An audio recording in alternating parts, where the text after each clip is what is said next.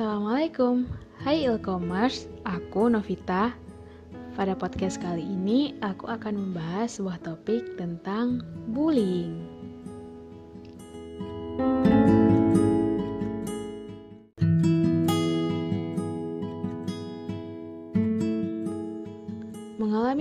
Tentu bukan pengalaman yang mengenakan buat siapa pun, mau itu dikata-katain, dipukulin misalnya, sampai dipermalukan atau dikucilkan secara sosial. Biasanya ini berdampak negatif dan ada kemungkinan ini bakal menjadi kenangan buruk di masa kecil buat kita yang pernah ngalamin pembulian. Meski udah dari zaman dulu nih ya, sebenarnya kampanye anti bullying itu didengungkan di mana-mana, nggak boleh ada perundungan, nggak boleh ada pembulian, tapi masih aja bullying ini dialami oleh banyak orang di seluruh dunia. Mungkin di antara kalian juga pernah mengalami yang namanya bullying.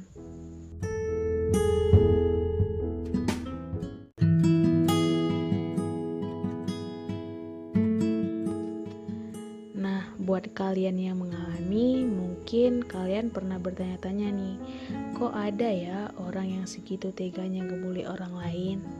Kok bisa ya dia sampai hati ngebully orang lain? Ya, podcast kali ini mungkin akan menjawab kenapa ya ada orang yang ngebully orang lain dari perspektif psikologi sosial. So, tetap dengerin podcastnya sampai habis ya, biar kalian tahu jawaban lengkapnya.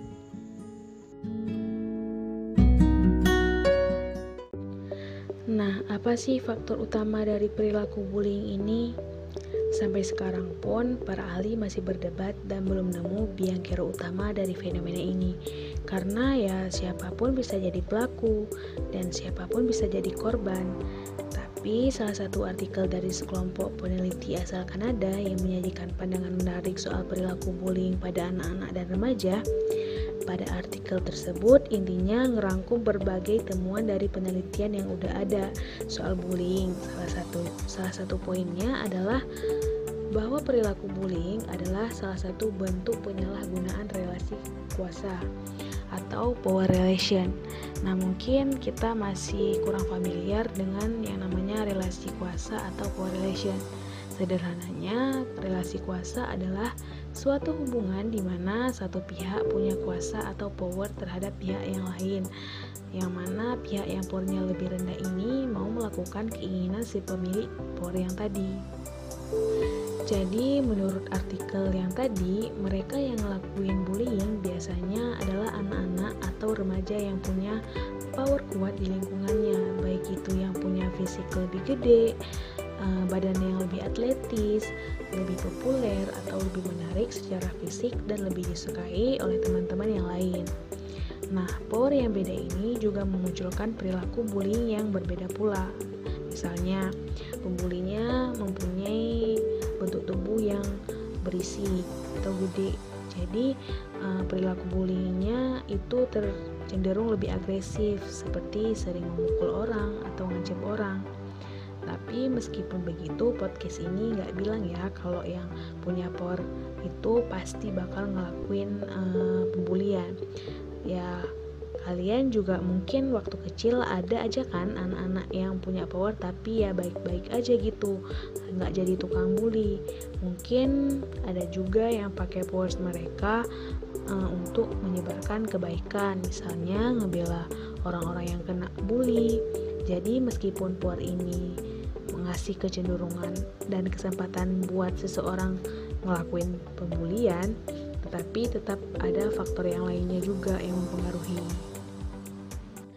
Nah, faktor yang utama adalah apakah perilaku bullying ini ngedapetin social reward atau enggak. Maksudnya kayak kalau ada orang yang menyalahgunakan powernya untuk ngebully dan dari sana dia dapat keuntungan. Maka ya nanti pasti bakal berkembang juga perilaku pembuliannya itu. Karena ya dia dapat keuntungan dari ngelakuin pembulian itu. Nah keuntungan ini bisa macam-macam. Salah satunya mungkin uh, dapat pengakuan dari orang lain. Si pembuli ini biasanya bakal belajar oh gini ya cara ketika aku mau ngedapetin sesuatu yang aku mau gitu. Nah dari sana kecenderungan perilakunya bakal terus-terusan gitu. Apalagi kalau perilaku perilakunya ini nggak mendatangkan konsekuensi buruk kepada dirinya. Jadi kayak bisa jadi mungkin malah sebaliknya gitu. Kalau dia nggak melakukan pembulian dia bakal dikata-katain cemen sama teman-temannya atau mungkin dikeluarin dari gengnya.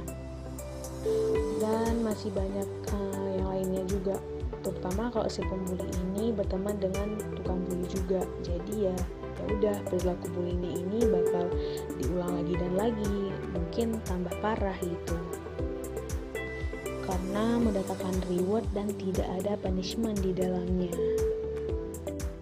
Selain itu, perilaku ini juga bisa dibentuk dari mengamati hasil yang didapat dari orang lain, dari ngelakuin bullying ini, atau kayak kita belajar dari orang lain yang ngebully.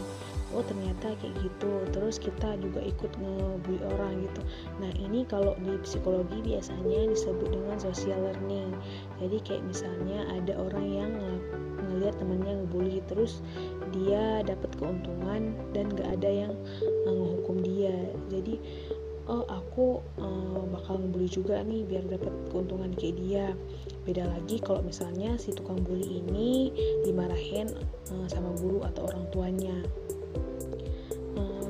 mendapatkan konsekuensi negatif juga jadi orang-orang uh, ini lebih belajar kalau oh aku nggak mau ikut-ikutan ngebully orang nanti aku dimarahin sama orang tua dan juga guru Nah, mungkin uh, kurang lebihnya itu ya. Jadi bullying itu ketika power yang dimiliki oleh seseorang disalahgunakan karena dia belajar kalau hal itu adalah hal yang menguntungkan. Tapi apa pun alasan uh, alasannya sebenarnya uh, bullying itu tentu harus kita minimalisir ya karena itu uh, bullying ini banyak dan akan berdampak negatif bagi pelaku uh, atau korbannya gitu. Bullying itu bisa ngasih dampak negatif terutama untuk korbannya. Salah satunya bisa jadi orang yang self perception atau cara pandang terhadap diri yang buruk gitu. Nah, jadi mereka ini biasanya memaknai diri mereka kenapa mereka bisa dibully gitu. Karena ya mereka emang sebuli itu dan memang pantas pantas untuk dibully jadi kayak self worthnya itu rendah banget nah dari sana bisa aja berkembang rasa minder dan uh, insecure sama diri sendiri setelah mereka tumbuh dewasa nanti Nah, kalau kalian termasuk sebagai orang yang pernah mengalami bullying dan kayak ngalamin dampak yang aku sebutin tadi, kayak minder dan insecure, aku menyarankan kalian untuk kayak dari sekarang ayo deh kita mulai untuk meminimalisir uh, untuk menyalahkan diri sendiri dan mulai untuk mencintai diri kita sendiri ya memang gak mudah untuk menghilangkan pengalaman buruk semacam itu apalagi kalau bekasnya masih ada sampai sekarang dan membuat kalian jadi insecure atau gak pede sama diri sendiri. Tapi bukan berarti kalian gak bisa ngelakuin apa pun. Ada kok berbagai macam intervensi atau berbagai macam treatment yang bisa kita uh, gunakan mengatasi dampak dari bullying dan bisa kalian dapat dari profesional. Kayak misalnya kalian bisa akses berbagai layanan mulai dari um, konsultasi bareng mentor atau konseling sama psikolog ikut kelas online sampai ikut webinar gitu. Nah terakhir aku mau tanya sama kalian kira-kira menurut kalian apa sih yang bisa kita lakuin untuk mencegah perilaku terjadi di lingkungan kita. Akhir kata semoga podcast ini bisa ngebantu kalian belajar ya dan berkembang menjadi lebih baik. Uh, sampai jumpa di podcast selanjutnya. Assalamualaikum